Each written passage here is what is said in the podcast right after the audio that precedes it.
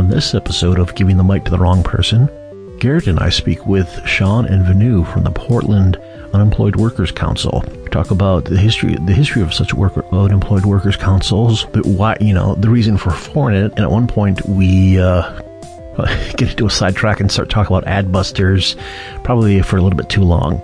The show helps survive off of uh, donors like you. So if you would like to kick us a little bit of a donation to keep to help us with server costs and whatnot, you can check us out at patreon.com slash giving the mic.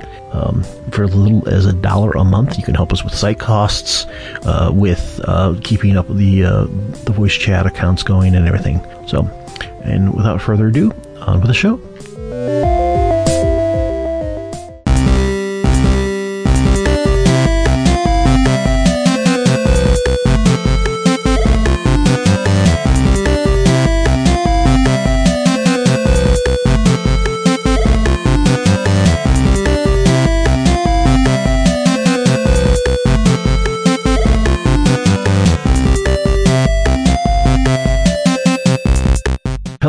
Once again, ladies and gentlemen, to Giving the Mic to the Wrong Person. I am your host, Jeremy, here with a collection of old friends and new uh, to talk to you about kind of a, uh, a perennial important topic unemployment and what to do about it, uh, or one way you can do about it, and especially something where God knows how many millions of people have been unemployed for the majority of this year. I myself spent uh, was out of work up until very lately. And so some folks have come up with a res- response to that and in the, the form of unemployed workers councils. So, um, we brought in a couple guests and one co-host to talk to uh, talk to you all about this topic. Uh, first, I am joined by regular co-host Garrett. Garrett, can you say hello to the viewing audience? Hey everyone, and uh, as someone who's going to be out of a job in a few months here, this will be uh, a fortuitous conversation. Excellent. And two guests from the the, the local uh, Portland kind of uh, unemployed workers council, I guess. Um, can can uh, y'all introduce yourself to the viewing audience? Take, I guess you should go first. Yeah. God, dang it. oh, hey, how's it going? Suppity sup sup.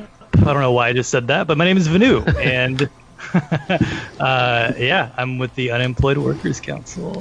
Okay, I'll introduce myself, shall I? My name's Sean. Um, I am the co-chair, and now at the moment only chair of uh, the Unemployed Workers Council in Portland, um, and I was one of the people who started it back in late March, early April. So I guess let's start with the topic. I think just I can you know we can go into give people a background of like you know the un, uh, unemployment is terrible, or I should say unemployment is even more terrible terrible this year. But like you know who the hell are we? It's Like everybody knows. So we'll just skip ahead to.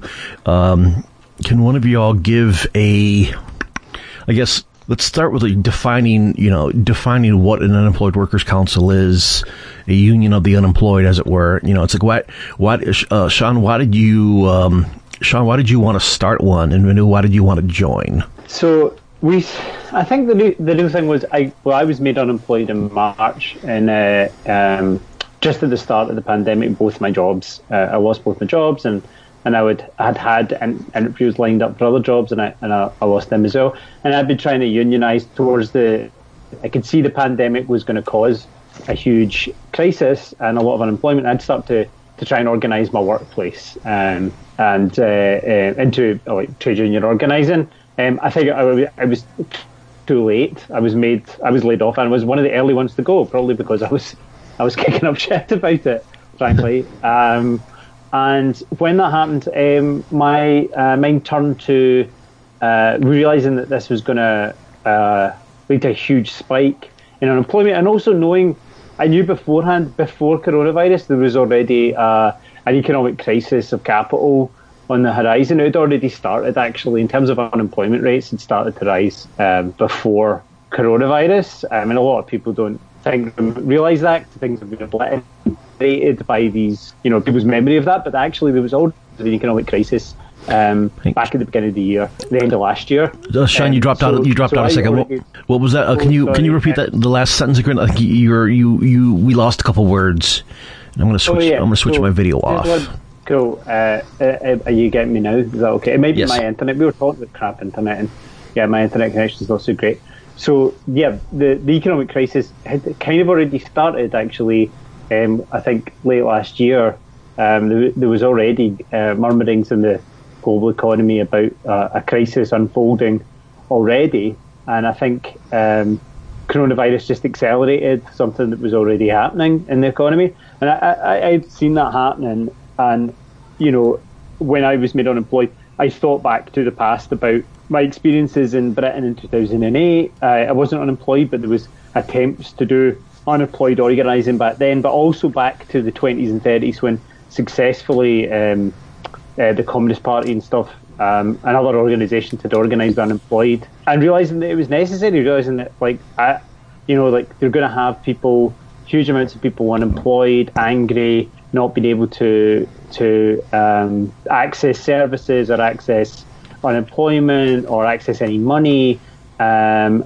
and realizing that that isn't a good situation for people, but also that it leads to you know uh, a weakening of workers, right? If you have a huge pool of unemployed people who are desperate without any structural, you know, thing to push back against, you you end up with you know a, a, a pool of people that can scab or you end up with, you know, it's an easy, it can also be easy pickings in their desperation for the far right and things like that. So uh, I think for me that was the main reason. It was to organise with other unemployed people, but it was those political reasons as well for it. Yeah, it seems like there's there's a way in which you know t- having a, a, a, too many unemployed people starts to create the sort of disunity among the working class that that you want to uh, avoid. You want to do the opposite of. Yeah, um, I think there's also, I mean, I think it's, it's built into that, that idea of unemployment is built into the, the economic system of capitalism. You know, it's a requirement um, to have a pool of unemployed uh, unemployed labour that competes with other other uh, employed labour. Um, that's built into in terms of the system of capital. They, they, they require I mean, not not originally actually, but but as as capital developed, it was required that a pool of labour, excess labour was required in order to suppress the um, the amount of surplus value that that, that, that labour could get back from the system. Um, and you see that you're right, but the crisis generates more unemployment. It, I mean, bear in mind, this is not like the crisis in capital, uh, in my opinion, are not are not things that capitalism wants. They're actually just built into the system. You know, right they're actually just like intrinsically part of it. It's not like the capitalists are like, great, we'll have an economic crisis and that will create huge amounts of unemployment. like, like they actually don't know. One of the things is they don't actually understand how it works, right? So these these crises are created by an economic system that we perpetuate, we perpetuate over and over again. You know, um, yeah, I'm a socialist. You know, I want to get rid of that economic system, and part of that is my thinking as well. But how do you fight in the situation you're in as well? was probably for me part of it. And I was like, well, I'm unemployed. I have to fight with unemployed people, right? Right. That's how we have to organize. Yeah, that's an awesome idea. Sensible. Right. No, that makes perfect sense. Uh, also, uh, attentive, attentive viewers will remember, will recognize Sean's voice from our little two-parter that we did on kind of like uh, Scots and, and UK uh, politics uh, from God, what was that? Last fall, like fall of 2019, I think. Then that was, you yeah. know, very quickly, like hilariously uh, out of date and right. uh, and uh, obsolete. Right, What's that? I feel like I got things right. That's true. I, I don't know. I might. I would have to go and re-listen to it. I feel like my predictions. It's always dangerous, but I feel like some of them were right. Except I didn't get COVID, obviously, but I feel like some of my predictions have played out. Gotcha. Yeah, because all the. Uh, I guess all of the um, all of the uh, all of the UK kind of political um, uh, crumbling happened before the pandemic, and all the U.S. uh, polit- political stuff was either was start, I guess, accelerated after. I think did I call? I think I called in that that I said that had if if Corbyn doesn't um, honour the Brexit referendum, Boris Johnson's going to win. I think I called that on the, on on the show. Very yeah, good. I don't recollect, unfortunately. Now I have to go back. And I just want to be. I just want to be vindicated, really. yeah, don't we all? And um, Venu, how did you uh, how did you hear about uh, this thing, and how did you wind why uh, why did you wind up getting um, get wanting to get involved? Oh, you know, rich and bored. You know, um, mostly that's it. You know, I was uh, getting tired of my job uh, as a mid-level executive at the exploitation factory, and uh, was like, you know what? I'm sick of time sharing this uh, mansion that you know was basically the uh, Ducktales mansion, and uh, so no, I, I everything that Sean said, I, I couldn't put it any better than he can. Um, I lost my job in March as well, and um, I was a member of DSA, and I wanted to get more involved. And it was kind of a toss up between housing justice and the Unemployed Workers Council. And uh, ultimately, I, I, kind of understood uh, after researching the unemployed workers or the unemployed councils of the Depression era um, that you know um, a lot of the work um, around that time had to do with housing in those councils, so I, I, saw the opportunity that like you know I'm going to be able to do both in this one council. Um, uh, and uh, yeah, and I've been really, really like I've, I'm not an organizer. I'm, you know, uh, I would say I would, I'm not ashamed to admit, but I was definitely uh, I had no ideology, and I was definitely like you know your your typical kind of liberal centrist. I would say a couple years back, and uh, and uh, over the last couple of years, I've I've kind of uh, really under like tried to read as much Marx as possible and understand you know class struggle as much as possible. Uh, and uh, this opportunity to work in the Unemployed Workers Council has uh, g- you know given me a lot of insight, uh, opportunity to reflect on my life and. Um, our current economic conditions, all the forces that govern um, our society, um, and uh, it's really given me a lot more. Um, I, I, feel like uh, of a purpose. You know, um, before I wasn't really doing anything in my life. Uh, I tried to do comedy for many years and it didn't work out, and I was just kind of depressed. And I think uh, joining this group has given me a, a renewed sense of uh, of camaraderie and uh, a feeling of uh, of kind of hope, even though um, you know, uh, being realistic, uh, we have a lot of uh, struggle uh, ahead of us. Um, but you know, I just have hope that there are other people out there who actually give a shit. You know, um, so that's mostly why I joined. Sensible. That makes yeah. That's the yeah, that's oh Garrett gone. Yeah, it just it seems like if you can call it a bright spot of whatever you know this new era we we're entering into uh, post COVID. It's it's uh, nice to know that like we can probably take a lot of the lessons from the organizing in the 30s to to see what can be done now. You know. Yeah, I think. I mean, one of. The, I mean, obviously, the, the, we can't draw a straight line between these two uh, two moments. You know, right? The, of course, there's similarities and there's obviously huge historical differences um, between those thoughts. But yeah, you're right. We can learn. I, I think we can learn a lot of stuff from things that happen happened in the past. I, um, I know there's a tendency to want to do everything new, right? Everything new again. But I think you're right. Like we can definitely look and say, right, what did they do great, and what did they do that probably uh, didn't work out, and then try not to do that. And then, you know, one of the things we try and do at I think the council is we're always talking about um, how do we actually do this better. You know, like actually, how do we do this better? Um, where I'm always thinking about it, like every day. You know, when I'm when I'm thinking, I'm talking to people and texting people and other like unions and stuff. Tomorrow, I'm having a call with some of the lecturers' unions about unemployment and what we can do around that, and and and I'm always trying to think about like bringing that back to the, council saying like, okay, so how do we, you know, what what are we doing and how do we do it better, right? Because our aims are, I think, are pretty obvious, right? Our aims are that we want to make sure that unemployed people aren't left on the scrap heap, right? That society doesn't just discard people when they're not uh, right? And people have housing and people have access to healthcare, uh, free healthcare, you know, actually and uh, people are not being forced back into unsafe working environments and exploited to work, and they're not going back to work in worse conditions than they left, right? Like those things, I think are pretty obvious, right? That we're doing, but like, yeah, we we we got to learn and continue to learn how we do that. And I, I think that's like you're right. The, the 30s and like what they did in the 20s and 30s, we can totally learn from. Yeah, and I was thinking about it in the terms of uh, also that you know you have to you know we you know we have we have a whole like like you know we have generations of younger people that that uh, that are coming into an era that is very different from what they were expecting uh, and it requires uh, a different way of thinking. I think, and Mm-hmm. um, and and that's a place to start. Is what is what I'm I was you know basically trying to get across. Uh, and Yeah. yeah, Yeah, go Yeah, ahead. people were pro- I think young young people were, you know, I, I think, I mean, I didn't grow up in the States, but um, there is still a level of that. I mean, Britain's an old empire, right? Less so in working class Scotland, right, and town I grew up in and stuff, that there's an idea that you can do anything. I mean, I don't think that that was necessarily true in, in my school, particularly, but I think uh, America impresses upon its teenage children that, you know, if you just work hard enough and, you know, you can be, you could be president, you could be anything right. uh, or or that you you know if you come from a middle class family or not middle class but like you know uh, working class but with a secure job that you will also have be working class with a secure job right and the reality is of course for most people that's not true Well, yeah, and it's also I feel like it's it's a it's a weird. I don't know if it's an even an intentional deceit or just one that uh, comes with just you know uh, the the virtues of conservatism in this country, but.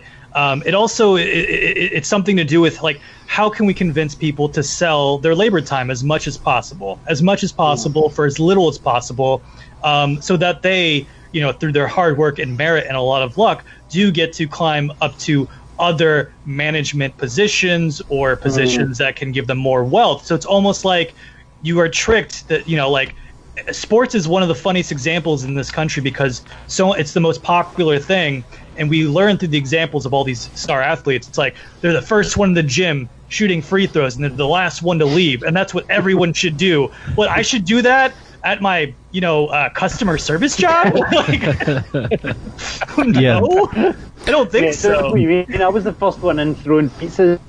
6 a.m. I was in there throwing pizza Yeah, the uh, that is the thing. uh, More in and the more, morning more um, is the thing. more- like, wait, why are you wasting all this pizza at six in the morning? yeah. yeah, yeah, that is the thing of like more people are taught. You know, you're hearing it more and more, but it's like the um.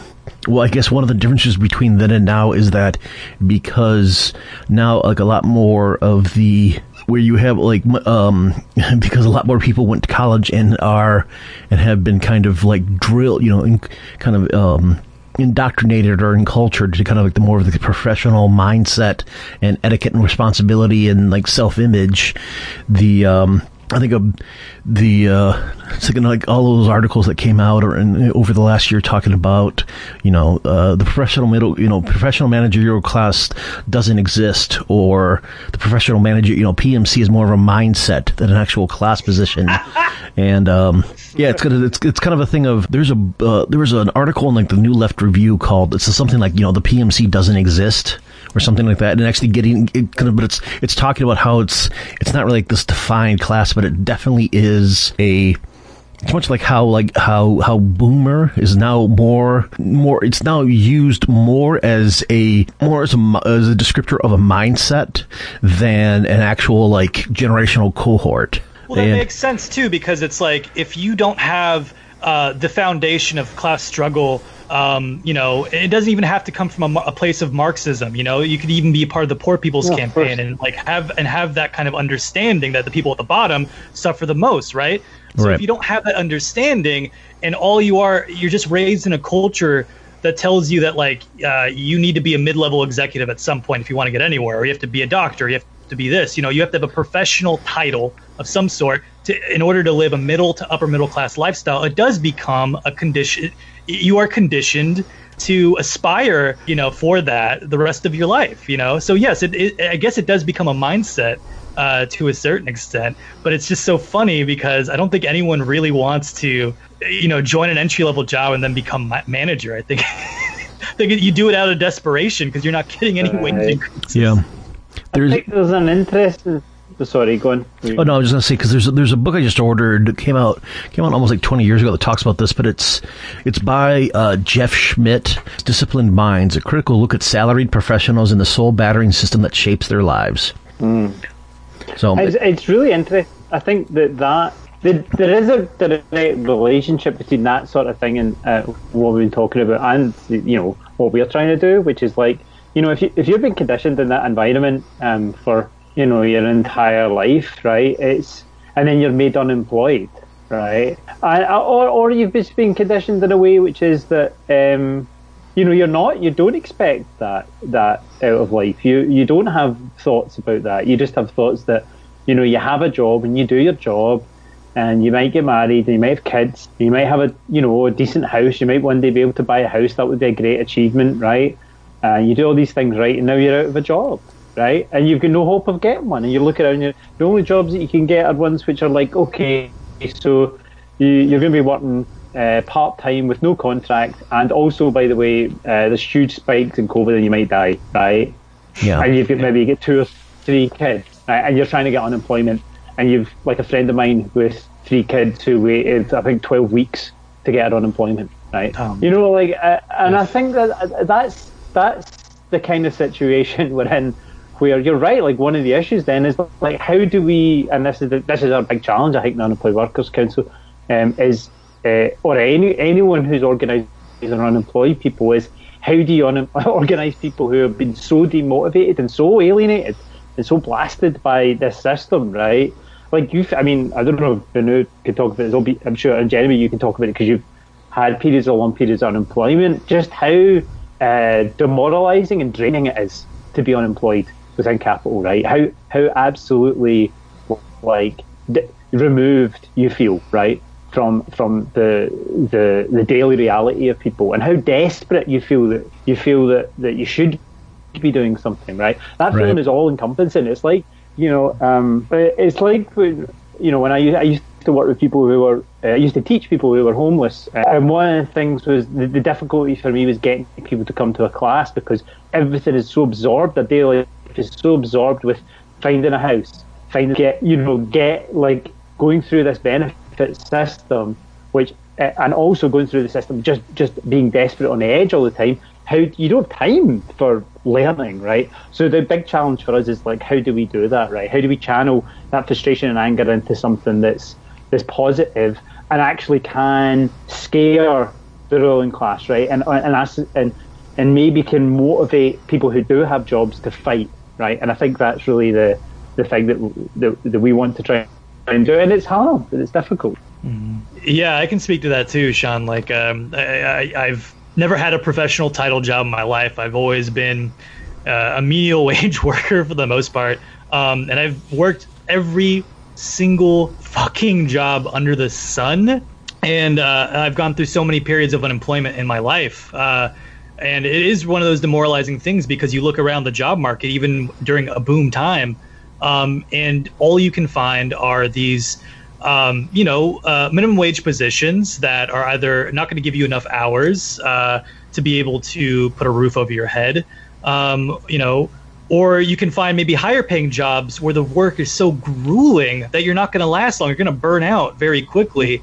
Um, and it's uh, you know so you have to kind of improvise. Sometimes you you skim a little bit from this industry skim a little bit from that industry. You can try to you know pull two or three jobs together maybe work a side hustle and that's been so ingrained especially in i think millennial culture um, you know uh, that it, it, feels like there's no escape or no hope. And I, honestly the times that i've felt i mean like for a very short period of time uh, the best about myself uh, are the times where I had a job, I saved up a good amount of money, and then I either lost my job um, because I couldn't take it anymore, um, or maybe I just like you know didn't show up uh, a couple times uh, through burnout mostly. Um, uh, actually got fired for uh, not paying for a cookie once. That's a fun. That's a fun story. Yeah. Um, but uh, yeah, yeah. So that, was a Barnes and Noble. Uh, fuck that place. Don't ever shop there. Um, I don't care if they come after me with their books. but, uh, but so like, um, there's no libel laws in the United States. You can say what you like about Barnes yeah, yeah, and Noble, yeah, even, though, even though I know they have person status. The well, they told me States, they. So. Oh, they do. Yeah. Well, they're a corporation, right? But like, yeah. but they they told me like the the the, the manager who uh, fired me, that was just like, uh, we're gonna have your face plastered in every Barnes and Noble like it's the Wild West. Like there's a wanted sign, and so we'll know you, we'll know if you show up. Well, you'll get escorted out promptly. I showed up the next day. I showed up the very next day, just to fuck with them. and I just did a real quick like through the escalators, like down, and then through to the other side of where the mall was. And of course, no one no one did anything. I was like, oh, I'm gonna look through this aisle real quick. I even said hi to my friends in the cafe for a second, which was funny.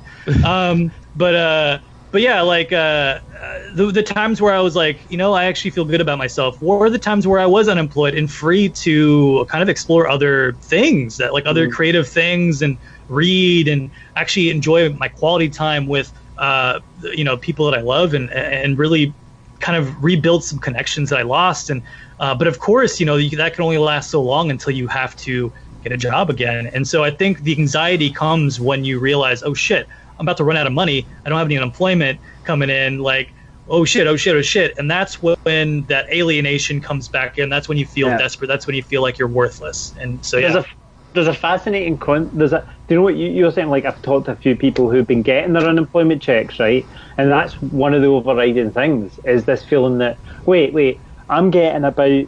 Um, some people, you know, getting five hundred dollars a week, and they're like, "This is more money than I've had in my life." And you realise mm-hmm. that, and people are like, "Wait, that's not a lot."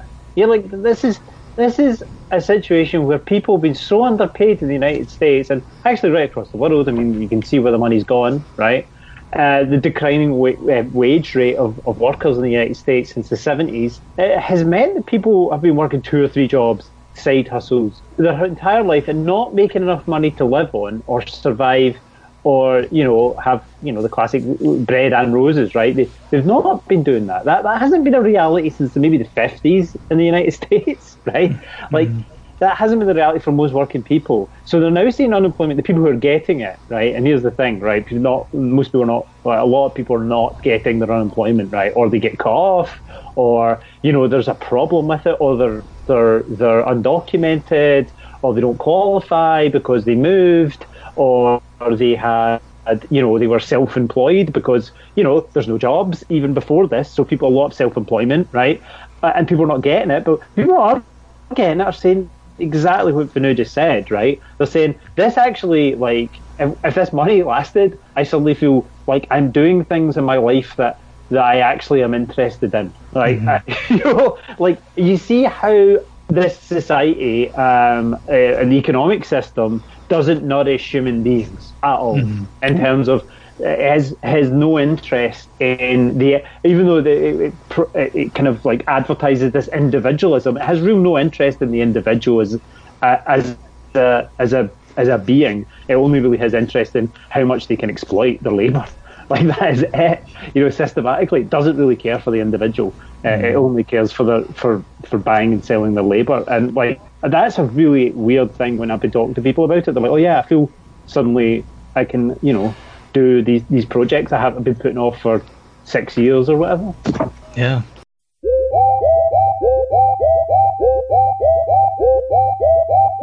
Getting back into like a little bit of the history, if anybody wants to speak on this, on what an, the unemployed councils of the 20s and the 30s, again, they're you know operating in a, in a very different milieu with a lot of people who had not um, you know, a mass populace who hadn't been quite uh, so indoctrinated the way ours is right now. Yeah, it was all started by this radical communist named Charlie Chaplin, and he.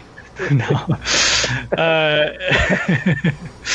uh, yeah, I mean, I, have done uh, some preliminary readings. Um, you know, uh, some on the internet, some from um, Frances Fox Piven's uh, Poor People's Movements. Um, and uh, just from you know some of those little readings right there, I'm sure Sean could actually speak to it maybe a little bit better. Um, but um, for one, like there was, I think, a stronger left back then that we have to recognize. Um, because I mean, you know, uh, you know, when Marxism, you know, when his first record dropped, I mean, it exploded everywhere, and everyone was bumping that all over the world, you know. But in all seriousness, it's like his ideas were so powerful, you know, and I think there was just a lot less distraction back then too. Yep. Um, right. That um, that you know, uh, the the working class. Um, you know pre-depression era because i mean it, people forget that before the depression in the boom 20s uh, unemployment in the united states was hovering around 10% anyway. Um, so unemployment was a humongous problem um, in the united states so much so that there was such a huge stigma that people had. Um, that they, you know, uh, refused to tell their family, their friends. They would just take to the road. They would become homeless. Um, there is even a word for it called uh, paupers, I think, was what uh, they were called if they took any aid whatsoever. Um, and the level of exploitation for anyone that took aid from a private donation was actually mm-hmm. pretty, pretty terrible back then. Um, and so that's where that's where things were at before the crisis. And then of course when the you know the, the market crashed and people lost so many jobs and whatnot and there you know there was no uh, bailout for people uh, homelessness became a huge rampant thing. Uh, but so many people were not they were not there, there was so much pride of like the virtues of hard work that you know even unemployed people would still try to sell their labor in as many ways as they possibly could rather than complain or gripe or try to you know um, actually organize themselves uh, uh, in their interest to get material aid from the government. Um, and so what happened was, uh, I think, um, you know, uh, the IWW uh, got kind of dismantled um, by Hoover, um, and uh, um, a lot of people who were in there, like more radical communists, they started forming the unemployment councils around that time. Uh, and there was also mutual aid council started by the Socialist Party around that time as well. And so there was kind of a competition between the radical contingent of the left, the communists, and the socialists, still pretty radical, but definitely a little bit more um, moderate, I guess you could say, um, yeah. on how they could uh, organize the masses of unemployment because they saw the key there, like they could actually, uh, you know, uh, create societal change from the bottom if they could find a way to organize the masses of unemployed people, they're, uh, you know, all around the country. And at first, the um, unemployment leagues, I guess, by the uh, socialists were proved to be pretty successful um, because they were providing direct mutual aid, whereas the communists were providing more of like a militant um, kind of organizing structure or apparatus to take to the streets and apply pressure. Um, so at first they were more successful, but over time, because there was no like uh, there wasn't an there was an urgency of direct action in, uh, in those channels. Uh, more and more people started leaving the unemployment leagues for the councils, and what the councils did really, really, really, really well is that they actually defended people who were uh, uh, being evicted. Um, they they actually trained people all around the country on on how to defend themselves from the landlords and from the police officers when uh, you know eviction time came. Um, and so uh, that proved to be pretty successful. And then, of course, you know, the unemployment councils with the uh, labor movement at that time were able to apply so much pressure uh, that, you know, they were able to get, uh, you know, uh, kind of a moderate uh, guy, FDR, this guy, you know, Franklin Delano Roosevelt, you know, this kind of East Coast liberal, moderate, moderate Democrat with ties to the racist Southern Democrats um, who had a lot of power back then he he you know he storms in the office promising change. You know, of course, he passes some milk toast resolutions, some jobs works programs. Nothing is really getting done. It wasn't for the labor movement, the unemployment councils at that time. Um, there wouldn't be Social Security today. Mm. Uh, there wouldn't be uh, unemployment insurance today. Uh, there wouldn't be. Uh, you, there's so many things passed around that era. I mean, of course, the WPA. God, uh, so much to, to list. So um, really, uh, I think that's what at least I want uh, to see out of um, this council, and I hope that we we get to that point. But you know, we're at the early stages, so uh, yeah. Yeah, that was that was a really good that was a really good uh, brief brief history of it. Uh, I think. Um, I, I, yeah, like I the I think you touched on all the, the main points of, of the past, and how these these things are set up. I mean, one of the issues there's a couple of differences obviously that we have now. Right, one is that there is a social security system. You know, most states, most capitalist states, before like the 19, uh, 1919 or something like that, in the Great Red period of 1919, had no provisions for the for um, unemployed people or people with disabilities or the poor or the sick you know, um, I think Venu, you touched on that, that it was seen purely as a, it was actually seen as a negative thing. You know, there's there's actually instances of people of uh, of um, you know non-profits would be charities mm-hmm. at the time, right? Um, denying people aid, monetary aid, because they had asked for monetary aid. There was a, there was an incident of a previous previous crisis in the 1870s, and there's huge amounts of unemployment, and uh, 10,000 unemployed people in Chicago march on the city the city offices, the the the, the mayor and the at large uh, council, and they uh, they demand money and, and they demand uh, money for rent and for food. And the city government say, no, no, we can't give you that. Go to these charities. So they march to the charities, and the charities say, no, we're not going to give it to you because you because you're asking for it because you're not working, you're lazy. So there was a level of like before, and and you, the actual winning of those those concessions from capital, and by is a huge success, um, and down in part not just the unemployed workers councils of the 20s and 30s, but the, the organised labour movement. And the other thing the unemployed workers councils the, the 20s and 30s did hugely successfully. One, the, the, the communist led ones, the one thing they did do very successfully was they were anti racist in contrast to the labour movement at the time. Um, they, um, they, were, they, they had black and white workers um, and unemployed people fighting together, and that was actually that was actually really important. The other thing that was really really important was that they they were involved in labour struggles, supporting labour struggles, and they prevented a lot of scabbing. Uh, they mm-hmm. prevent a lot of people crossing picket lines en masse, and the ability for um, for uh, employers to or get to, to recruit unemployed people. They were actually like hugely de- like instrumental in in launching strike waves uh, in uh, the motor industry and unionising the motor industry. The unemployed workers um, uh, joined huge picket lines in Detroit, um, uh, which actually formed very much a lot of the modern uh, trade union movement in the, the motor industry.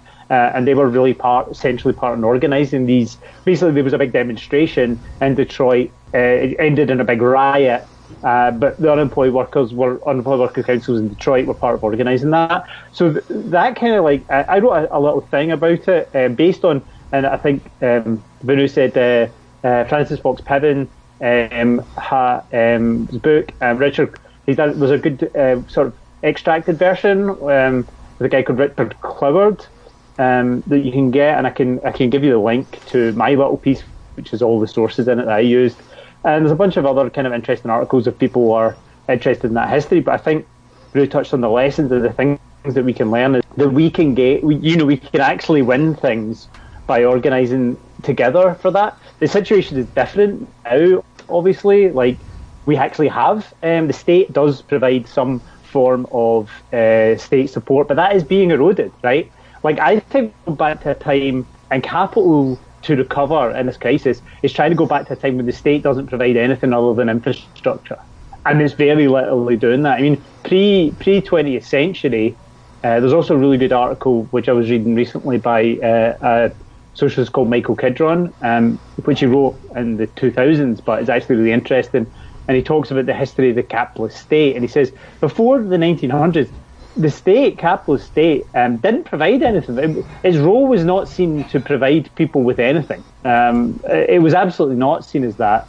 Um, it was uh, its role was uh, was purely a way that, that capitalists could solve their, their differences within the state. That they could mm-hmm. argue that um, within the state. So so up, up until the, the basically the working class movement forced them into concessions, the the capitalists used the state purely as a way for them to argue over the best way to exploit workers to do deals, right? So that's hmm. really a way to do deals. If you look at the Democrat and Republican parties now in the US and the way that the state is being completely eroded, like the state as in the sense of the state providing for people is being completely eroded, we're going back to a time when that isn't the case. So we do have to fight again for these little things that we were were were given. You know, ultimately for me, it's not that isn't the end of the goal, right? But like that is something that we do have to do, and that's something we can learn, I think, from the past and how they did it. Um, yeah, one of our problems is, of course, as we said, we've just started. We're small, and we don't have the organisational structure like the Communist Party or even the Socialist parties of the 20s and 30s. Yeah, yeah, yeah. It's a steep hill to start from. And uh, and that was the uh, and that was the one kicker about kind of and especially like earlier this year that we kept going through my mind is that you had a bunch of um, we had a you know everybody was was out of work but as opposed to like earlier eras you had a bunch of people out of work it's like we couldn't even do that because of thanks to the pandemic the one thing mm-hmm. you can mm-hmm. do is you know organizing groups uh, together is like the, that that arena was shut off so that just kind of like added mm. to the especially like early on added to the um, just kind of the, the malaise and just kind of you know the, between that and like crappy Portland weather was just like added to the depression of uh, what it was. It kind of felt like you know like from you know May, February, uh, March, uh, April, May, around then when the weather picked up and then then the uprising started and then things changed, sort of. But that was a uh, good little bit on the history. Um, getting locally, um, can you talk about what the uh, what the the Portland uh, Unemployed Workers Council has been able to do so far, even in our kind of like embryonic stage? Yeah, um, I think so far we've managed to. I mean, we have uh, the things that I think of that I think have been successful have been that we've managed to reach quite a lot of people. Um, we've had we've, we've managed to talk to a lot of people who are unemployed. We've brought in some people who are not political or or you know moderately political, and and help them to understand how to organise. You know, I think that's one of the really great things. Uh, there's a few, you know, we've got a core group of activists really in the UWC, and a lot of other people who come in and out. And I think those core group of people, though, have gone from people who are maybe like slightly interested in politics to being really good organisers. And I think that's a real, that's a success. Um, I think we are starting to make good connections to the labour movement. I hope. Um, we did have an action which was linked up with the Restaurant Organising Project, which is a DSA um, project organising in restaurants, and you know a lot of people in restaurants are unemployed, so we did a, a joint national action with them, and Venu was the person who really uh, was was doing like meeting with them and organising a lot of that initially, and then I was involved a little bit. I think that was really good. We we also had um, you know a whistleblower from the Oregon um, uh, Employment Office come and speak at one of our rallies. I think we we joined and had a contingent at um, in, in one of the ma- major uh, demonstrations uh, down at the uh, federal building downtown, the the Injustice Centre, um, mm-hmm. as part of a Labour bloc. And I thought that was a really successful night in terms of the way that we uh, we we were talking about class politics and racism and unemployment, and I think that was actually really really good. Um, so we've done a lot of good stuff. Um, I think for the future, I'll, I'll, I'll let Baru talk about that a little bit. Um, I, I, want work, for us to work out a way to grow, to meet, to, to reach out to more people. Uh, and the one thing I, am interested in is how do we maintain this as an organisation? And this is a question for anyone who wants to start one of these. If people are starting them, the other thing to do is how do we link to all the other people who are doing it across the country? That's one of the mistakes that they did in the past. The Communist Party were very sectarian in the past, and they wouldn't work with people who are not in the Communist Party for the most part. Mm-hmm. And I think that is a huge mistake. What we need is is to work with people who are out fighting, uh, unemployed people who are out fighting um, for their rights and for the things that, that uh, for the, for their humanity and their dignity, and and we have to be doing that with them. So so figuring out who's doing that, joining with them, trying to trying to um, coordinate together would be really great. But locally, I think the thing that we've got to think about is how are we reaching all these people we're not currently reaching? And, and Jeremy, your point is totally right. The major problem we're having is is is COVID. Like in the past, in 2008, um, the crisis in Britain, one thing that you could rely on is that unemployed people go to the library or they go to the unemployment office mm-hmm. or they go like the set places that people go, right? There they go because they're unemployed and you can get people there and you can have conversations with people. You can set up a stall all day.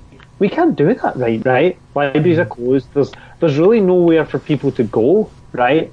Mm-hmm. Uh, and then we're getting into winter, and that's going to be much. You know, the the, the COVID has added an extra. The, the pandemic has added this extra difficulty for us. Guys, you know, on we were talking about in the, the in our council, we were talking about you know how do we organise online? Like, should we? How are we reaching these people?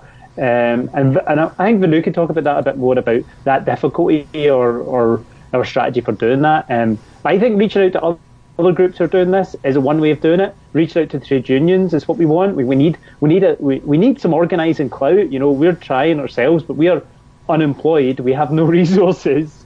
we're trying to get you know like that's one of the other things. We need some resources. We need some support, and we want that. And at the same time, how do we reach all these other people who are you know uh, aggrieved and, and, and writing about it online, but not doing anything about it? So uh, I'll, I'll Venu, I'm sure we'll want to talk about about that. Oh yeah, God, you you touched on so many awesome things there, um, and uh, and now I have the burden of uh, discussing strategy by uh, four or five months of uh, of, of, being a disciplined organizer. That's enough, uh, right? Yeah, go. I guess so. Yeah, yeah. It's, Jump right uh, in. yeah. A lot. All right, I'll put on my Steve Jobs turtleneck and I'll talk about the future here. I'm actually wearing a turtleneck right now. So that's... oh, really? Imagine uh, uh, a new I don't know I can't I don't even know that that guy is such a, an alien to me. Um, but uh, so um, yeah so uh, you know I think uh, some key differences that I've noticed from a little bit of the research and Sean already touched on it too uh, of unemployment councils the past and the the present challenge that we have now is you know yes we have COVID but also you know folks organizing back then had kind of a um, there was a, a, kind of baseline equality in that unemployed people had no resources uh, available to them whatsoever except for private charity. Um, whereas now uh, there is at least a, a, you know a mechanism for people to receive benefits.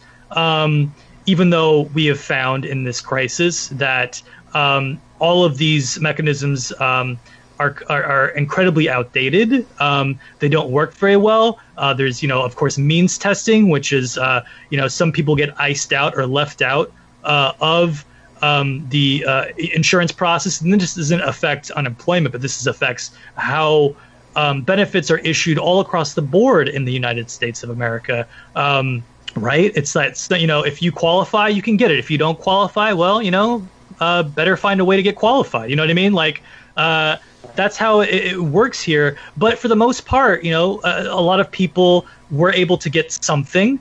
A lot of people also waited and waited and called and called and went insane during this crisis. Um, you know, and I think a lot of the folks that I've noticed that were left out, that were struggling to receive aid from uh, the state, um, you know, uh, or their PUA, um, they they took to social media. Um, there are different groups through social media that people can turn to um, to basically, you know, uh, you know, reach out to other people, to a network of people that are struggling just like them, and it's cathartic. Um, it's uh, there. There's you know there, there's a sense of camaraderie there and common struggle there, uh, and it's helpful because there are some people that know how to work the system better than others, and they can turn to them and ask, "Hey, how do I fill out this part of the form?" And someone's got an answer for them, right? But no one's really organizing, right? There's no organizing mechanism. It's just people kind of helping each other, right? We've seen the rise of mutual aid um, in this time, which has been uh, hugely successful, and I love it. I think it's awesome, and it needs to continue. But without an organizing um, uh, structure, structure, in place, without direct action, without activism, um, you know, uh, there's only so much you can get from mutual aid, right? Because resources are even stretched thin there. Um, you know, so um, right now we're, we're, we're at this tipping point where you know uh, the Trump administration um, is not like you know is not doing anything to help um, poor working people. Um, you know our our, our national representatives uh, in in Congress. Uh, you know they're they're kind of working out a, a new a stimulus, a new CARES Act, um, or is it the Heroes Act? I forget which name they some you know, whatever dumb name they throw in there. But first, um, yeah, first was the CARES. The second one, the one that one that didn't go anywhere was the Heroes. The Heroes, right? Exactly. And it, it's weak. It's it's just, it's it's it's a weak policy. It's weak stimulus. Um, and you know, not enough is really being done, and it feels like um, people. A lot of people have hope now that Biden is uh, is is um, you know uh, soon to be inaugurated president. Um, as as it stands right now, it seems like that uh, this is the case. Um, a lot of people have hope in this moment, and they should have hope that this is a good thing um, for a lot of people who have been very worried and afraid uh, during the, the, the reign and era of Trump that things are going to get better, but we still have several more months of Trump, you know? So, uh, you know, some states are going to be lifting their moratoriums soon. Um, you know, like we're gonna we're gonna soon find ourselves in a crisis where lots of people are going to be evicted from their homes and who cannot pay their bills, and you know, uh, this is going to present a huge challenge for all communities throughout the country. And so, you know, the, the, the thing that I see right now is we have to really figure out several things right now. It's one is how can we have conversations with as many people as possible, um, given our limited nodes of communication. Every, most everything is done uh, online right now through social media. That's how people are finding a lot of different things. Right. Um, and uh, so how can we how can we have conversations with people and uh, it's gonna be it's gonna be very slow. I think it's still gonna be pretty slow with COVID, but I think once people you know start you know losing you know the most basic necessities in their lives, they're going to have to turn to something. Thankfully, there seem to be a lot of organizations and coalitions and blocks right now that have seen a rapid um, a rapid influx of new activists and new organizers, uh, just like the UWC. Um, and so I think for us, it's not so much like how do we grow up uh, us only as an organization. I think it's like how do we grow up the left in general and all the various groups that exist right now, and how can we all work together, and how can we all build coalitions that are non-sectarian, right? Like how can we all agree on a core set of demands, uh, and how can we really be disciplined and devote a little bit of our labor time in our lives, whether you're employed or not or unemployed, to uh, the project of um, you know pressuring uh, the state and the federal government into uh, providing a comprehensive and universal, no bullshit, no means testing form of unemployment insurance, whether that be UBI uh, or whether that be a more revamped version of the benefits that we already get. Um, through our labor, and also, um, and also, I mean, yeah, to, to, to say as well, you know, like also a bunch of other stuff. Oh yeah, so many other things. right. That's some minimal yeah. stuff. Right, right, right. Yeah, yeah, totally. And then there's so many more things that we have in our founding documents. So many other demands that we have as well. Um, you know, and I, I, Sean can touch on that right now because I don't want to. I don't want to like just kind of like uh, skim over a bunch of stuff, but um, but yeah, I think that um, we, we we have to try to make as many connections, especially with the labor movement, um, um, uh, to have people hear what where we're coming from, hear where they're coming from, and then work together uh, on projects. Um, and uh, you know, we're, we're making some some strides, and it's it's it's all slow work, but um, I think come you know in the next couple of months um, towards the you know uh, the summertime, uh, if this crisis continues, which I really think it will, um, I think we will see uh, more working class militancy, uh, the uh, much higher influx of people joining more and more groups, um, and uh, and hopefully, uh, you know, we can all start working together and really rebuilding the left, which is something that we really need to do because it's so weak right now. Um, so that's where I'm, you know, on a very like wishy-washy kind of wishful thinking um, on a very theoretical note, that's where I'm thinking. But specifically, I mean, there's just so much work in the day to day work that we're doing. Yeah. Yeah, I think one of the things. Can I quickly come in? I don't want to. Sure. To, is that right? Yeah. One of the things I think, um, yeah, working with as many people as possible. Like we, we work with people. Like there was a group who were, you know, organising around. Uh, their their only organising thing was we want to get the emergency UI, the emergency uh, PUA payment of six hundred dollars, right? um, because and predominantly a lot of them were like self-employed people, right? And they were looking for another, like you know, a guarantee of that, and also one thousand two hundred dollars, right? Uh, another one thousand two hundred dollar payment, and they were only organising around that. For us, that's not enough. For us, that doesn't it doesn't include um, undocumented workers. It doesn't include right. It, it, it, excludes a bunch of people, and it actually doesn't provide um, a guarantee of, of, of much, right? Because um, after the COVID crisis goes, do you think that those jobs are coming back? I don't think they are, right, necessarily. Um, so, so, my, uh, and also they could just declare the end of the COVID crisis right now. I mean, it's mm-hmm. not. Um, that's not actually. That's not actually a good metric of whether or not people need support. So, um, but we'd still work with them. We still work with them because we agree with that, right? We agree with that as a minimal thing. Yeah, we do need that, and we will work with other employment groups uh, to, to raise those things, but we want to raise the level of politics beyond that. And I think that's the difference maybe with Unemployed Workers Council is that, you know, we're democratic, we vote on things together, we make decisions about what we're doing, we have like a big idea, like a bunch of different ideas that, you know, things like housing part and decent like green jobs, right, as part of our bigger demands. But we will fight for in those smaller demands with other people as well. Like we would absolutely work with those other groups um, together to build, as Bruce said, a builder uh, capable of actually like um, you know capable of actually frightening the ruling class, right? Like that's that's what unemployed people can do. We don't have the power to to we don't have the power to put our shoulder to the wheel, right? Really, because we're not working. But we can surely um, we can maybe inspire if we can enough of us inspire the working class to do that and make them feel that they can do that and that, that we will have the back as we're unemployed because we're workers as well, right? Like, um, you know, like we're just we just are out of work because of the system, right? We the the economic system that we're under has thrown us out of work, right? right? It's not like we chose that. Um, uh, one of the other things as well is an extension of those payments to people who leave their job, right? Who voluntarily leave their job, are not just they're not just made redundant. They're either sacked or they leave because of health and safety, or they're harassed, or any reason, right?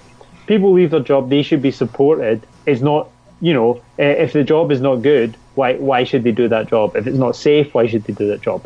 So the stuff like that is all that we, we would fight for. Where maybe other groups wouldn't, but we'd work. Uh, and I think that's that's going forward. That's the way to do it. And I think we have to, apart from the online stuff, also work it away. I don't know if it's going to you know supermarkets, uh, being outside supermarkets and flying and trying to talk to people that we can do as safely as we can. Uh, that would maybe be another strategy, well, like short term things that we can do. Hopefully, building to you know bigger demonstrations and probably in the new year when like I think Venu touched on it, I don't think there's going to be a solution to this. Um, economically, if you look at the reality, the, the the stock market and the the financial institutions are calling for no stimulus packages. There's a section of the ruling class who thinks that's a bad economic idea and are pushing back on the idea of any stimulus. Say, let things fall apart, let things fail, right? There's actually money to be made there. There's a, there's profit. We need to re re-energize the system, right? That means let letting things fall apart. Let and what what that means is letting people's lives fall apart. Right, letting people die. That's literally what it means, and that's mm. that's a section of the ruling class believes that because the economic rationale for them is profit. It's not actually human lives. So uh, we have to be ready for that as well. We have to be ready that some of those people, majority of those people, are in the Biden administration as well. So we have to be ready that they're not going to do anything in January when they come in. And also, people can't really wait that long. You can't mm-hmm. wait three months without any money. Mm-hmm. Yep. oh. So, um, I guess as a, can you offer any sort of, say, like beginners or starters tips for folks listening to this and who, you know, is, or would want to kind of tentatively take a first couple of steps? I think we've, I think we've, we've addressed it just a little bit. of just kind of like give, um, if we, if, um, I don't know, it's like giving people like a first couple of, you know, like first steps to take, I guess. Um, well, I mean, obviously, to do as much research as possible, get yourself informed on um, all of the various groups and uh, struggles. I mean, one thing you can do is uh, create a, a, separate Instagram account or Twitter account and to just find as many different um, activist groups uh, as possible and follow them and see what they're up to. Um, and then, you know, the second thing is show up to a meeting that you strongly identify with that uh, you feel like really resonates with uh, what you what change you want to see not in just in your life but in the world right now at large.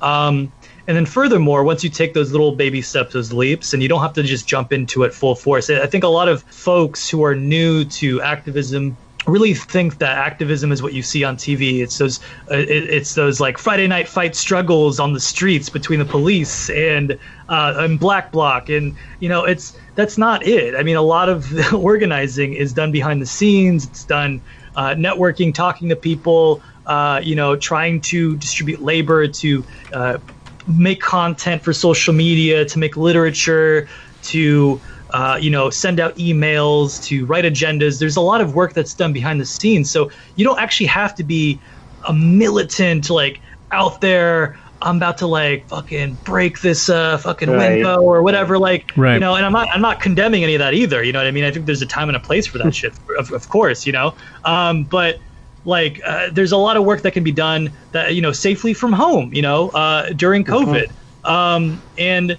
so you know, volunteering when you feel comfortable, when you feel ready, uh, and taking on projects and not worrying that you're gonna be you're gonna do a bad job. Because believe me, it's like uh, there's so many things that I've done for the first time in my life that uh, I feel like I could improve on, but I don't feel bad about myself. I feel like it's necessary and urgent work, and the more you do it, the more you learn. It's like any skill, right? You're gonna have your it's gonna be trial and error, and you just have to assess and reassess and get better.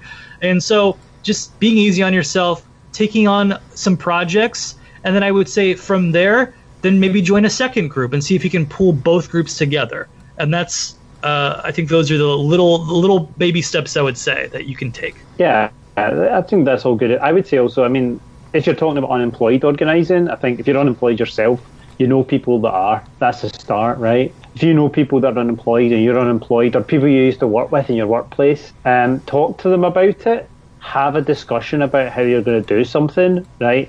And and also at that point, you can also reach out to other groups, as as Venu said, who are organising. You know, if you know, there's DSA groups around most most parts of the country. If there's labour groups, if you know people in the labour movement, you know, reach out to them. Um, your local. The, the thing about the United States is, of course, that it's it's, um, and I'm sure most of your audience is in the US, but elsewhere as well. Like, it's, it's different, right, depending on what state you're in.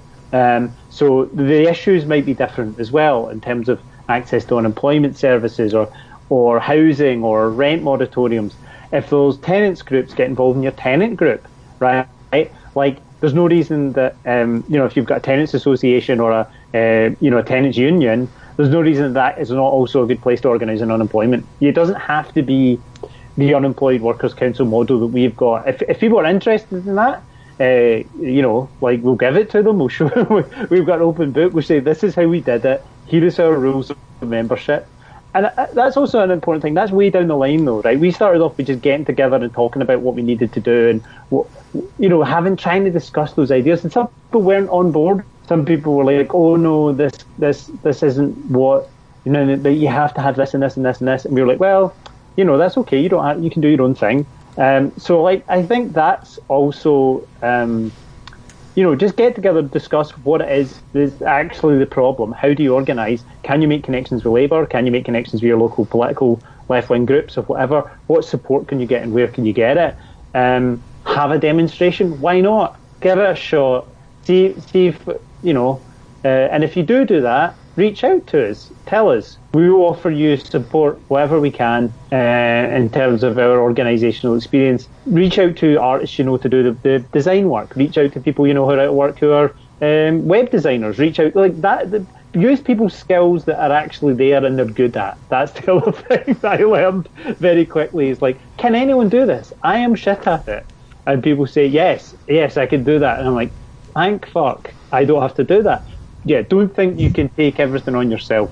It's meant to be as a council of people who have skills, that are smart, take on little pieces that you can do. Um, and finally, the thing that I always say, which is, if you say you're going to do something, do it. If you can't do it, say you're not going to do it. Yeah, that's a great point. That last one. Yep.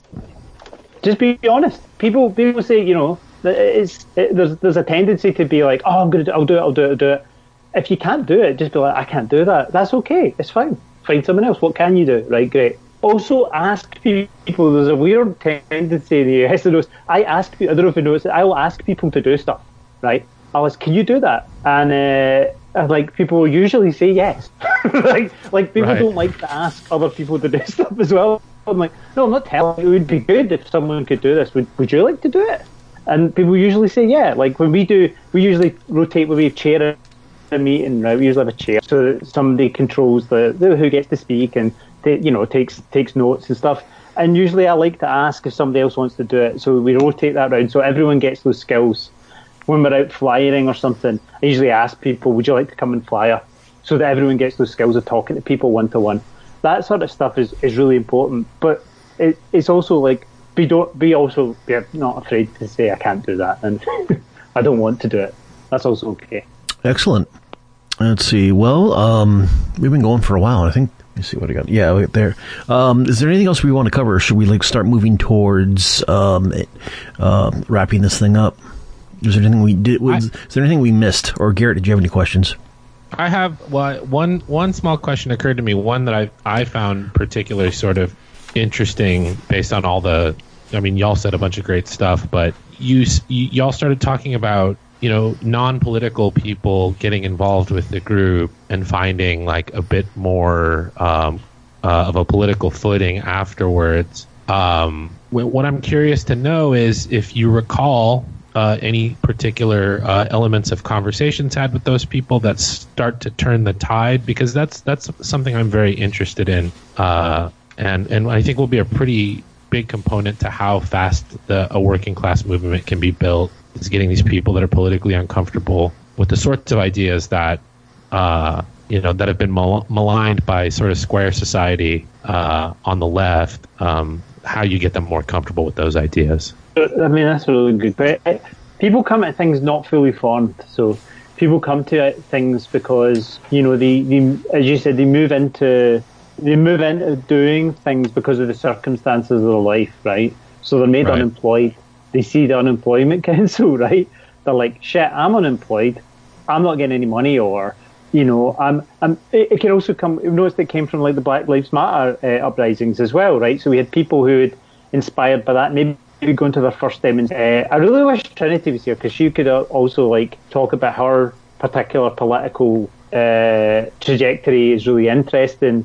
Um, and other people, and Alex and people in our group who um, who whose political trajectory was was like you know like coming to having an idea that things are not okay, right? So they already have that idea and you know they've seen things happen and they maybe take part in like the demonstrations then they see the unemployed workers council and they get involved through that or they start they're like oh maybe i should join dsa and they see it through dsa or other left groups right and they come but they don't have like how to organize ideas or like dead set politics about you know, like I am a Marxist Leninist, or I am a like no, most people don't come like that, right? They come with a mix of ideals from the ideology of the ruling class, right? That they've been grown up in, and they come through these ideals and they start to work them out. And generally, what happens is they work them out in action. So we do something. They have a conversation with someone else. We have a conversation together about what happened and why that worked and why that didn't work. And that's how people's ideals change, right? So you're like, right, okay, so why do we do things democratic? Why do we take votes? Um, why do we do stack, right? So we usually have these conversations. We've had these debates. We've had debates about, uh, you know, voting, right? We've had debates about voting in elections. We've had debates about, and but while we're having these discussions, we're also doing stuff together. So it's the do the the the practical like doing a thing, and then reflecting on that thing and talking about it.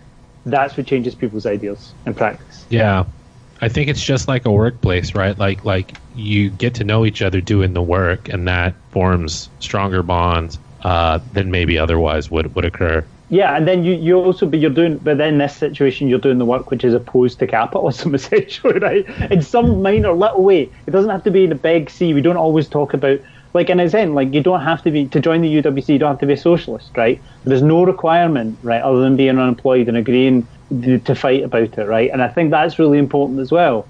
Most of us are of the left, right? Because we're fighting a system which forces you to do that through practice. It's like you can't fight like this if you don't start to think about the world in a different way, right? Like uh, some people think the tail wags the dog. You just have a really good idea, and that is the thing that motivates you. Like, our socialism is just a really good idea, and the more really good ideas we give people, we're just going to have socialism, right? Like that's right. not really how it works. It's like through practice of confronting the reality and working together to try and overcome it, and and that's really what begins to shift people's ideals. Um, and and you know, I, I, I mean, Venu might want to talk about his journey to politics, and maybe that will illuminate that idea. Because I've been I've been a lefty for since I was fifteen, so it's kind of dredging up older memories, and I'm a bit older than all of you. So, well, I mean, I I uh, when I was nineteen, I um, I started canvassing because I was unemployed again, and I was like, all right, I'll just you know, uh, and I, you know, obviously I hadn't, I'd only had like four years, four to five years in the workforce anyway, and I was kind of already sick of it. And uh, I was like, well, this looks cool.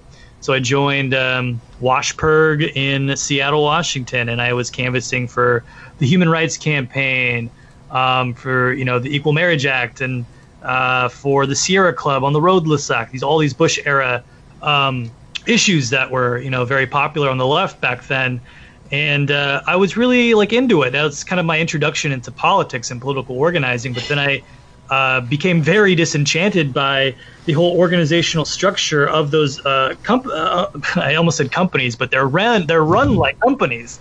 Um, and that's when I kind of started realizing that a lot of these groups aren't in in it for social change. They're not in it for um, widespread change. Um, uh, they're they're in it mostly to uh, you know uh, kind of keep the machine well oiled, you know, uh, um, and also to uh, you know have nice cushy jobs uh, in you know nice office spaces.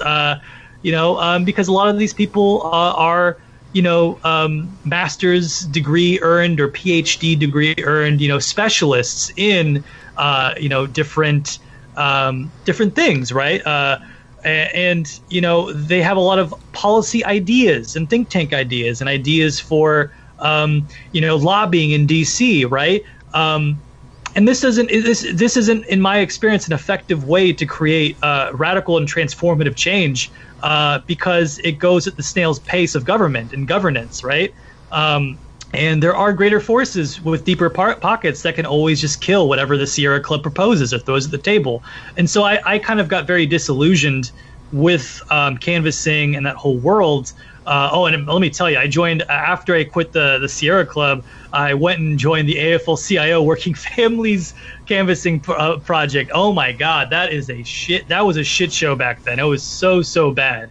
Uh, we actually tried to form a union in. The, we tried to form a union in that in the working and the the manager right completely yes. fucking like fired like half the staff that wanted to form a union oh. within a union. Yeah. Um, yep. And so I was just like, fuck this. Like, there's no point in politics. So I had a bad taste in my mouth. And for many, many years, I was just like, you know what? Fuck it. Liberalism, partying, and hedonism, liberalism. You know, I was just into that mode for a very long time.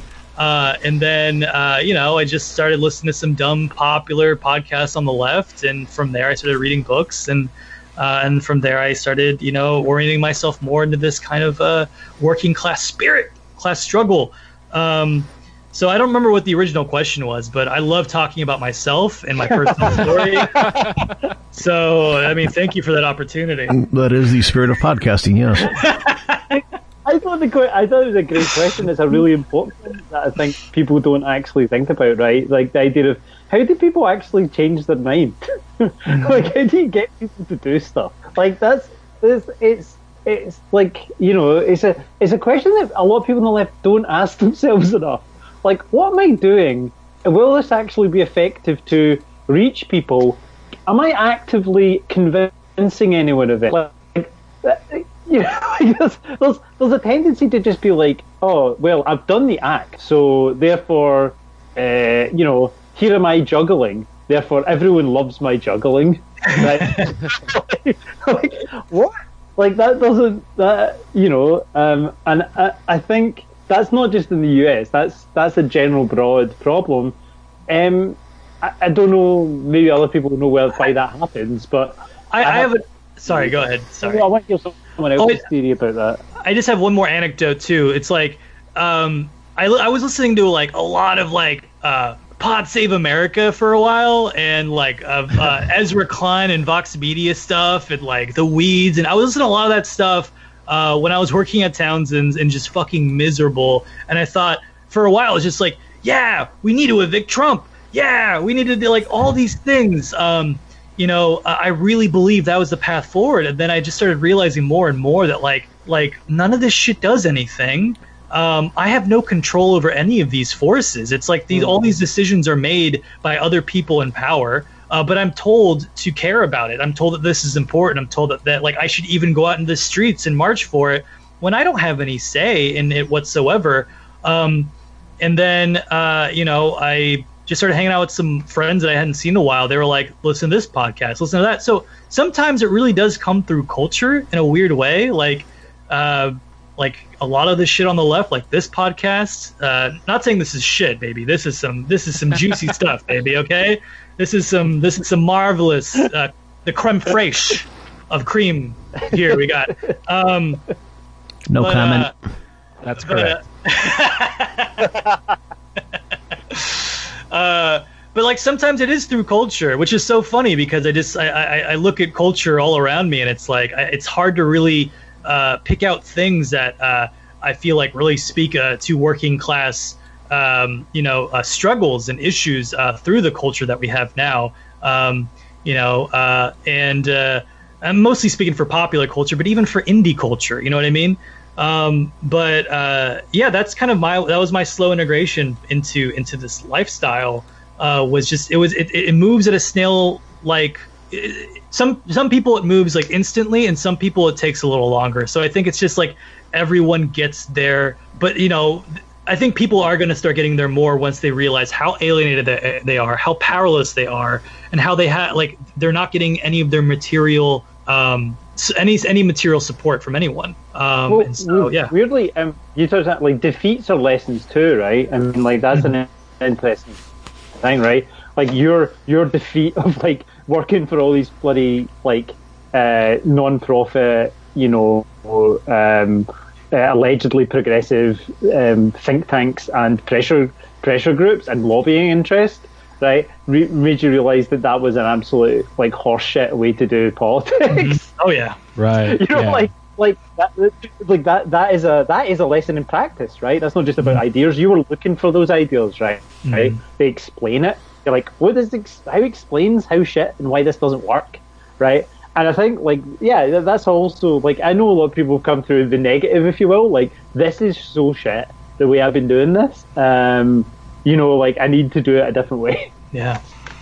Yeah, I remember how depressing it felt that there was a period of time where it seemed like everyone uh, thought that the way to change the world was to buy different products than they were buying at the store. And I was like, boy, we got a long way to go, friend. yeah, there was like a there was like a boycott app, right, for a while that was like made. It's just like it's like, favorite, oh, these are all the things you boycott now. My favorite thing was the shoes that were like not like. you remember that? Ad oh, the Adbuster shoes? yeah. Oh yeah, God, I remember that. you know, this is going to change the world. Yeah, when I was like 17 or something, and uh, um, I remember like see, seeing that, and for a brief moment, like you know, you would I would occasionally get Adbusters, you know. For a brief moment, I was like, yeah, I'm going to get them and show everybody that I don't care about what shoes I've got. I was just like, I and I think even at 17, I was just like, no, that's that's equal, easily one of the stupidest things I've ever thought in my life. I'm going to go buy it. yeah. like, I mean, there are more and more companies doing that now. You know what I mean? Like the Adbusters model of like this shoe is, is, as as expensive and as bad of quality as a Nike shoe, but at least it was made at a, a workers cooperative in Portugal. So you know th- th- we got that going for us, right? Um, but now you see that everywhere, and like there's just companies everywhere now. It's just like this. We're we're trying to transition into sustainable this or sustainable that, you know. And our employees, our our, me, our entry level employees are making fifteen dollars an hour. Aren't we a good company? Ethical capitalism. Right. What happened to those cooperatives in Portugal that made the Adbuster shoes? What was that? my question. I want to know what happened to those cooperatives in Portugal that made the Adbuster shoes. I knew some. I knew uh, some Portuguese shoemakers back in the day. Pretty good. I had a good pair of green. Uh, true story. Good pair of green brogues made for me by a, a Portuguese cobbler. Pretty, oh, wow. Like handmade. Pretty good when I was a kid. Oh wow. Pretty good. Maybe Damn. he was one of the Adbusters um, guys. I don't know. Maybe he was one of the co uh, I didn't know there was such a bus- bustling shoe market in uh, in Portugal. I gotta next time I'm over there. I'm gonna in the go. 90s, in the 90s. oh really? Yeah. I didn't recall the Adbuster shoe. I'm looking at it now. I thought you were talking about that company where that you buy a pair of shoes and then they like they they the for the cost they'll give some poor person somewhere a, a, a similar pair of shoes. Oh yeah, no that guy. I know you're talking about. Which yeah. turns my stomach That's, for some reason. Yeah. Yeah, I, I, actually applied when I was unemployed uh, during COVID. I actually applied to work because there was a, a, job on like LinkedIn or something. And I was like, oh, I could see myself working at one of his stores. And oh yeah, you know, you know, and I, I kind of approached the job application being like, hey, I'm a just I'm a new member of DSA, so like I, I really agree with this. You know, even though I didn't really you get a job. No, of course I didn't get the job. Yeah, I know. I, I didn't even get a call or anything. But I researched it, and I was just like oh, I hate this slime ball. I, this guy sounds like such a piece of shit. This, uh, the CEO of the company, I forget his name, but well, the, I, the Adbuster shoe though was a real thing though, which is uh, insane. Uh, I, I, I actually can't. Um, oh, Jeremy says he's lost sound. Oh no, that's uh, Garrett lost out. So yeah, oh, Garrett, got, Garrett, do what you got to do. But I did find out that the uh, the shoes, the uh, the black spot black spot classic sneakers and the was unswoosher boots, made in a. Uh, there's a little article here that um, Can you still buy them? probably you know. Shoes are made in uh, in Felgueiras, Portugal, a region steeped in 400 years of shoemaking tradition. The factory has been owned and operated by the same family for three generations. Known for being, the workers have up to date machinery at their disposal. The hours are appropriate and their wages are generous. So it's like it's uh, not even they're not even cooperatively made, or at least they weren't when this article was written in uh, 2011. Union made. They're union made, right? Hundred and thirty-five dollars. Hundred and thirty-five dollars. You can still buy them. Damn, I think it was that expensive back then too. Wow. Ah. Yeah. And they, they look like they're classic. Like they look like they've been, you know, like they're like one hundred thirty-five dollars, but they're deliberately made to look like uh, they've just been like completely fucking like smashed together with some super glue. Yeah, Like just I really scuffed like up. that. I had a bit of Oh a uh, god, I'd bust. It's so bad. I had a bit of a catastrophe here, so I, I didn't hear any of that preceding conversation. Oh, we just we were mocking the um, mocking the um, the ad more of the Adbuster shoe, but anyway. Well, it's so Do you- cool you've looking. got I don't know what your manifesto? problem is. They've got a manifesto. Oh, the shoe has a manifesto. Oh shit. Yeah, would you like? Would you like me to read it? Yeah, that please. Uh, we clean up the toxic areas of our me- mental environment. Um, cool. Uh, make the price of every product tell the ecological truth. Reverse the upward flow of wealth. Punish every corporation that betrays public trust. Make secret, make secrecy taboo. Bend the straight line in a wobbly new direction. Discover new ways to live, love, and think. Oh god, I hate this. The interesting thing about that is that um, they so- they ended up selling it to a Silicon Valley startup. Oh, of course they do. oh, I'm kidding, of course. Oh, okay. That was a good. That was a good punchline, though, for sure. Are you 100% sure you're kidding? Oh wow, there's Oh, they're still yeah. That's a that's a bullshit that's a bullshit job someone could start doing. Just be mission statement writer or oh, something. Oh yeah, manifest. Oh yeah, company manifesto writers. Yeah. yeah, yeah. Jesus This whole website, Adbusters, is, is so awful that Yeah. it, it really is. It's really upsetting.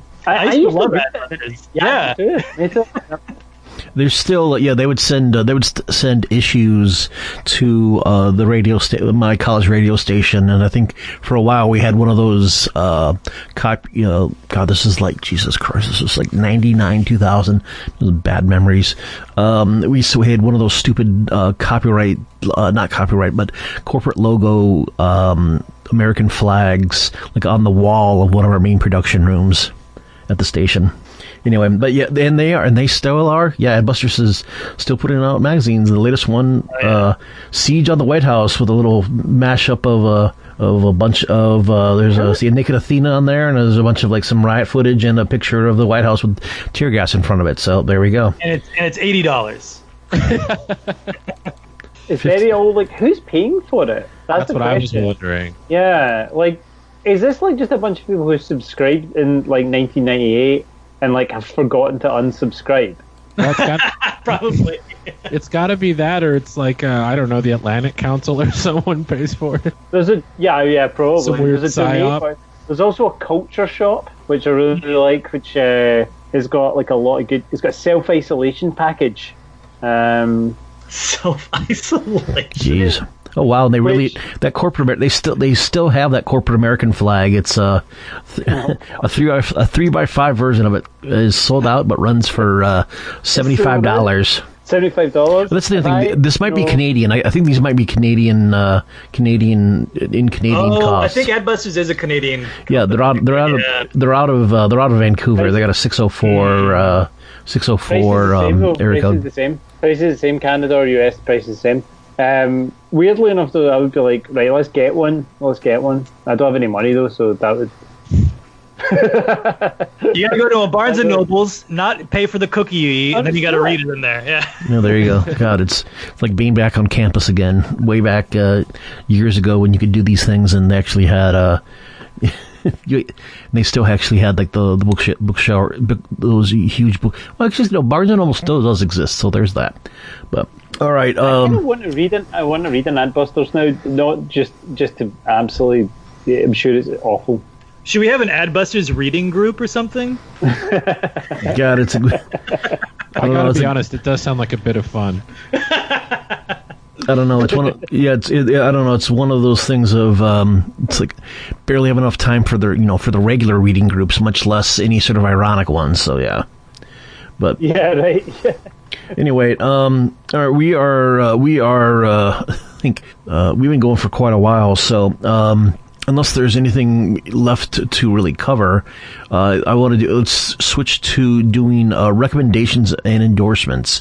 What have you been digging on that uh, you want others to find out about? Uh, who would like to go first? There's a little magazine I don't know if people have heard about called Adbusters uh, Really, tell me more. really, really funny spoof ads. Jesus Christ! There's an entire section of the web of the web, of their webpage that is just spoof ads, and it's some of the most 1998 shit. butter. It's almost like It's some of 1998. the worst stuff I've ever seen. This is like 1998, 1990. This is yeah, this is a weird uh like post uh post Winston kind of like next generation of Winston Smith from um It's like it's Ronald McDonald injecting uh, uh, himself uh, heroin into his eyeball. Ugh, It's so provocative. That's edgy. not even as good as that. It's just Ronald McDonald. It's just not even as good as that. I can describe it as it's Ronald McDonald, but someone who's not done a good Ronald McDonald wig or impression, right? And instead of the, the clown mouth, they're- they've got like a uh, a gag in their mouth, and it just says grease. photo from 1993. Yep. Oh Wonderful. my god! If you click yeah, love if you it. click on the page, you can actually uh each little section lets you uh see like a collection of um a collection of um I mean, it really sort proto showcases memes, I guess. it really showcases the way in which, like, under neoliberalism, you were just supposed to be a, a consumer of your favorite type of, uh, you know, uh, uh, left of center advocacy, whatever that was. You know what I mean? Yeah. Like, yeah, like passive, passive, non-organic. Yeah, right. yeah. like I mean, there's some there was some good artists who did work for them as well. Like there's Barbara Kruger's on here and stuff. Like it's not, um, but it's just yeah, just all. Well, it's funny because it's like I've never seen in the in the social media era and the Instagram era, I've never seen Adbusters trend like once, and it's like they devote all their times to making provocative images and they can't even get anything. That's a good point. Right. Well, the um, Yeah, that's actually. it's a um I don't know. It's like this weird like kind of like post situationist um limited thing, but I don't know. Whatever. Okay, so there's Adbusters. Okay, kind who of like like critique without any theory, really, except that we we just kind of know we definitely know capitalism's bad. We don't know what to do about it. You know what I mean? Like, Yeah, I'm just looking at the Joe Chemo campaign. It's just the worst thing I've ever seen. I can't believe this. Like, it's just. I recommend anyone look at that and just go, "This is how you don't do prop art." Like, it's tasteless and awful. Like, it, it it goes. reminds It's me of almost Mad through- Magazine. Yeah, You know what I mean? Except maybe a little bit in poor taste. You know, like Yeah. Oh, recommendations. Sorry. Sure. Uh, actual recommendation. um, what I what I, I I brought a book of poems. That I'm going to just big myself up. Why not? Um, check out my SoundCloud. Um, like I just brought out a book of poetry, and a few of them were published in a few excerpts in a magazine called Subjective magazine. Um, uh, yeah, a book of poems called uh, The Rate of Falling, which are all poems I've written since the start of lockdown. And I also just, uh, I'm about to publish a kids book. So there's that as well, which seems like, like you know, that's what I've been doing with my unemployment time. so there's that. Uh, a kids book about my cat going to space. And my friend, who's an amazing illustrator, did these really cool illustrations for it. Um, really, it's just uh, for people who want to read that, who have kids. It's not. I'm not going to make any money out of it. So, um, if people want a copy and they've got no money, I'll give them a copy for free. Uh, yeah, that's so. That's my recommendation. Actual recommendation is. Um, what did I see recently that is really good? I've been rewatching a lot of Agnes Varda films. Uh, I do recommend that. Get get on Kanopy. Uh, Agnes Varda was a French uh, documentary filmmaker and um, fiction filmmaker. Um, wonderful, humane, um, innovative, funny uh, filmmaker, really concerned with the plight of working class people uh, in France. Yeah, go on Kanopy A lot of her, um, which you can get on with a library card. I don't. A lot of people don't know that. Get on Kanopy, You can just sign up to your library card, and you get like five free movies a month. So, um, and I would say watch a lot of Agnes Varda. Excellent. Uh, who wants to go next? I'll go if you want. If you want to uh, gather your thoughts. Yeah, I don't really have much to plug. Uh, I, I, I mean, um, yeah. Uh, I guess for anyone who's not really like. Um, uh, who does I don't know the economic update by Richard Wolff I think is a really good podcast to listen to to kind of understand um, uh, Marxism uh, and um, also just to understand uh, what's going on right now uh, in, in, this current moment. He's a very good speaker, uh, professor I think at the New School in New York, and I like what he, a lot of what he has to say. Um, and I actually I've got a SoundCloud uh, rap album. Yeah. Uh, yeah, my, my name is Ad Busta Rhymes. And, uh, oh God! Wow, shit, give me some ads. Split for the weed act. Give me some ads. Um, anyway, sorry, I just had to do that. I love it. Garrett? I'll make you some beats and we can do that, right? yeah. uh, I guess I would like. I'll second uh, economic update. I, I actually think that Richard Wolff is a, a, uh, someone that can make a a Marxist uh, a Marxist perspective palatable to a person that thinks they wouldn't like a Marxist perspective. So I'll plus one on that. Precisely, yeah. And uh, I I think, and you don't even have to be a Marxist to appreciate what he's saying, but uh, it really helps if you are, of course. Um, and I don't really have like uh, the last book I read was um, the Republic by Plato, which I'd never read before. And I'll give it a qualified recommend that if you're remotely interested in it, uh, go ahead and read it because you can engage with it in a way that will be relevant to your life now, even though it's a very old book. And uh, I guess I'm just about finished with uh, A.C. Grayling's new book called The Good State. Uh, I decided to read on the heels of reading The Republic, and uh, um, I can give that a qualified recommend just for like I don't know just people feeling like you want to get a better handle on how democracy ought to work and that sort of stuff. It, it's a pretty good general text for that sort of thing. Excellent. And I will recommend um, the new Neil Cicierega album, Mouth Dreams, which goes some places. And I'll play a little sample of it right now.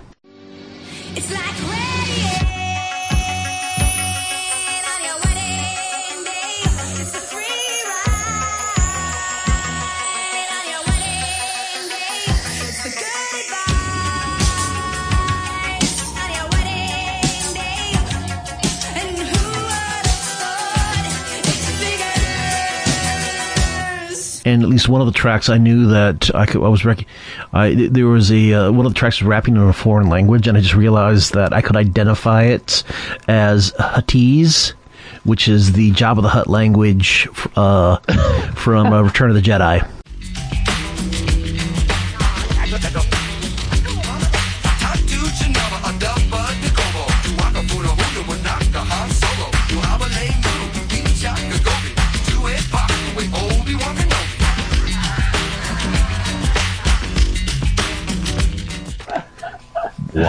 Amazing. So um, I think also the one that Greedo says in Star Wars and it shows up here and there. But yeah, that's a. Um, can you can you send me the link to that? one want to hear it. There we go. There's the uh, there's the link. If you go to uh, Neil N E I L C I C dot com slash mouth dreams, you can find it for yourself. Like the entire, I mean, it's one of those things where he'll never, he can never get the stuff cleared, so they just put it out for free. But it is, uh, I think of like all of his, I think it's now four for like mashup albums, this one is probably the most musical in terms of like actual like song construction out of uh, out of everything else. Whereas like, a lot of other things were really funny, I think this one actually has like some like the best like just like um, song composition which is funny because like at one point the opening track he, he built it out of the Yahoo uh, sample from uh, from you know the uh, the Yodel commercial and just kind of like la- you know sampled it, layered it, and chopped it up. So.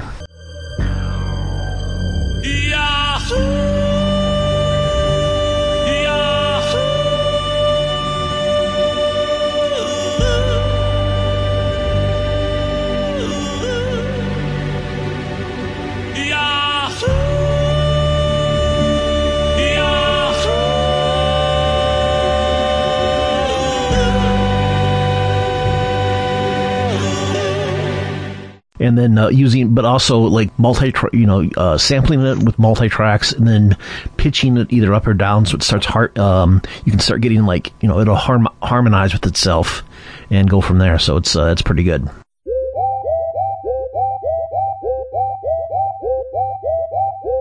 Um, work if you all have anything to plug or like how can folks get a hold of you or where should they go if they want to find out more about what you're working on or about the council itself So we've got yeah, we've got um, Instagram. Um, Venu, get, let me. Can you can you make sure I get this right? Yeah, yeah, yeah. Uh, you, is it UW, UWCPDX Instagram, Uh, yeah. right? It's pretty much it's pretty much like that for all the and we also- social. Yeah, for for uh, Twitter is UWC at UWC and UWCPDX 2020 at gmail.com if you're interested in what we're doing and what we're up to. Also, Uh, UWC PDX Proton Mail as well. Also, UWC PDX Proton Mail. Um, either of those uh, email addresses will um, get get in touch with us. Um, yeah, follow us on Instagram and Twitter. We've also got Facebook. Same UWC PDX. Um, we have meetings every second Tuesday. Next one's um, I don't know when this is coming out, so it's probably going to be too late. But the next one's on Tuesday, and then the next the one following one after that would be so it'll be Tuesday the tenth, and then uh, the following one after that would be two weeks after that. So every two weeks, and then we're probably going to have some sort of educational like debate and discussion in uh, in the end, in maybe December, um, and we'll probably um, we'll be looking to build probably some sort of, of like demonstration and mass action later on in the, in the new year. so yeah, get involved in that. Um, as I said, I've got poems and stuff which I have sent you, so you can have a look. Um, and uh, yeah, like yeah, that's it. That's all my plugs. awesome uh, Venu Garrett you have anything I do not. I mean, uh, I don't. I don't even have a Facebook anymore. So, you can come find me on LinkedIn or Goodreads. uh, but otherwise, yeah, I don't have anything really to. Yeah, don't don't follow me on Facebook, please don't. That's my Yeah, plug. you can't follow me on Instagram because it's private. So you can follow my band. My band's called The Worst Friend. So you can follow. You can find my band, The Worst Friend Band, uh, uh, Instagram. I also do a really secretive, sneaky thing, which is called Scotland in Space. If you can find that, that's that's fine. It's it's very niche. It's a very niche Instagram account. tell where you what. post retro. It's Oh, very sorry, ad Let me just say that. It's very ad If you're into that, Uh, and tell you what, since my I have like really no self esteem anymore, uh, but uh, you can get on YouTube, find my old stand up comedy videos. Uh, my name is Venu Matra. Um, you know, uh, tell me if I should do it again. Uh, but also, it's cool if you're like, nah, you were not very good, so it's probably good I that you liked it. I thought it was funny. I genuinely I- thought it was funny. I haven't seen it, but you're a, you're a funny person, so it probably means you should you should do things being funny. Uh, well, you know, I'm comfortable around you guys. The thing about me is that I'm not good with hierarchy. So I'm when I'm around uh, comedians that have a, a certain status, uh, I, I tend to freeze and uh, get very scared, and my, my knees buckle. And uh, it's uh, one of the things that uh, I I would have a hard time trying to get over if I went back to the comedy world. I think. Yeah, I bet. I hung out with Todd Glass one time, and I got so drunk and stoned that I, I was I was so embarrassed to see any of those people ever again. Uh, Todd Glass who is that cool. is. That, Yeah, that very shows, funny. shows how little I know about stand up. I don't know who that is. is that, Todd Glass is great. Look look him look look look up Todd Right. Glass. Great comic. comic. awesome I will. And uh, once again, we uh, if folks have enjoyed what they've been hearing, you can help support the show. We do have a Patreon that is uh, I'm not the best at keeping up, but at least I do put uh, early access to all the episodes on and an occasional and the occasional cat photo. It's at patreon.com slash giving the mic. Uh, you can reach us for um, questions, comments, uh, recommendations for good Korean places in Portland to eat is at um, giving Mike at gmail.com. Previous guest Albert Lee mentioned, I don't remember if this was, no, yeah, we mentioned this, he mentioned this on the air, what, that a, um, Bonchon, the kind of um, Korean uh, fried chicken fast food franchise, was finally opening up a uh, a shop in. I think they had always scheduled to have it open up in August, and it turns out they actually did.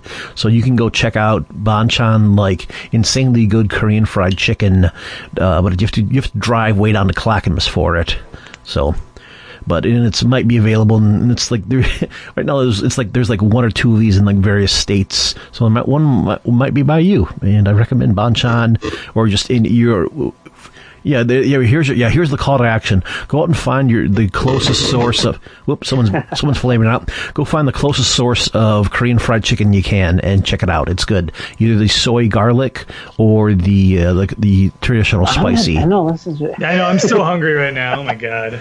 And um, I really want. You know what? I do recommend. I do recommend food wise. I don't know if it's know if it's still open because of COVID. That Hong Kong Cafe was a really good dim sum place out on 82nd. oh yeah. And Oh Garrett, you got we got ro- you, Garrett. You are you are robot voicing again.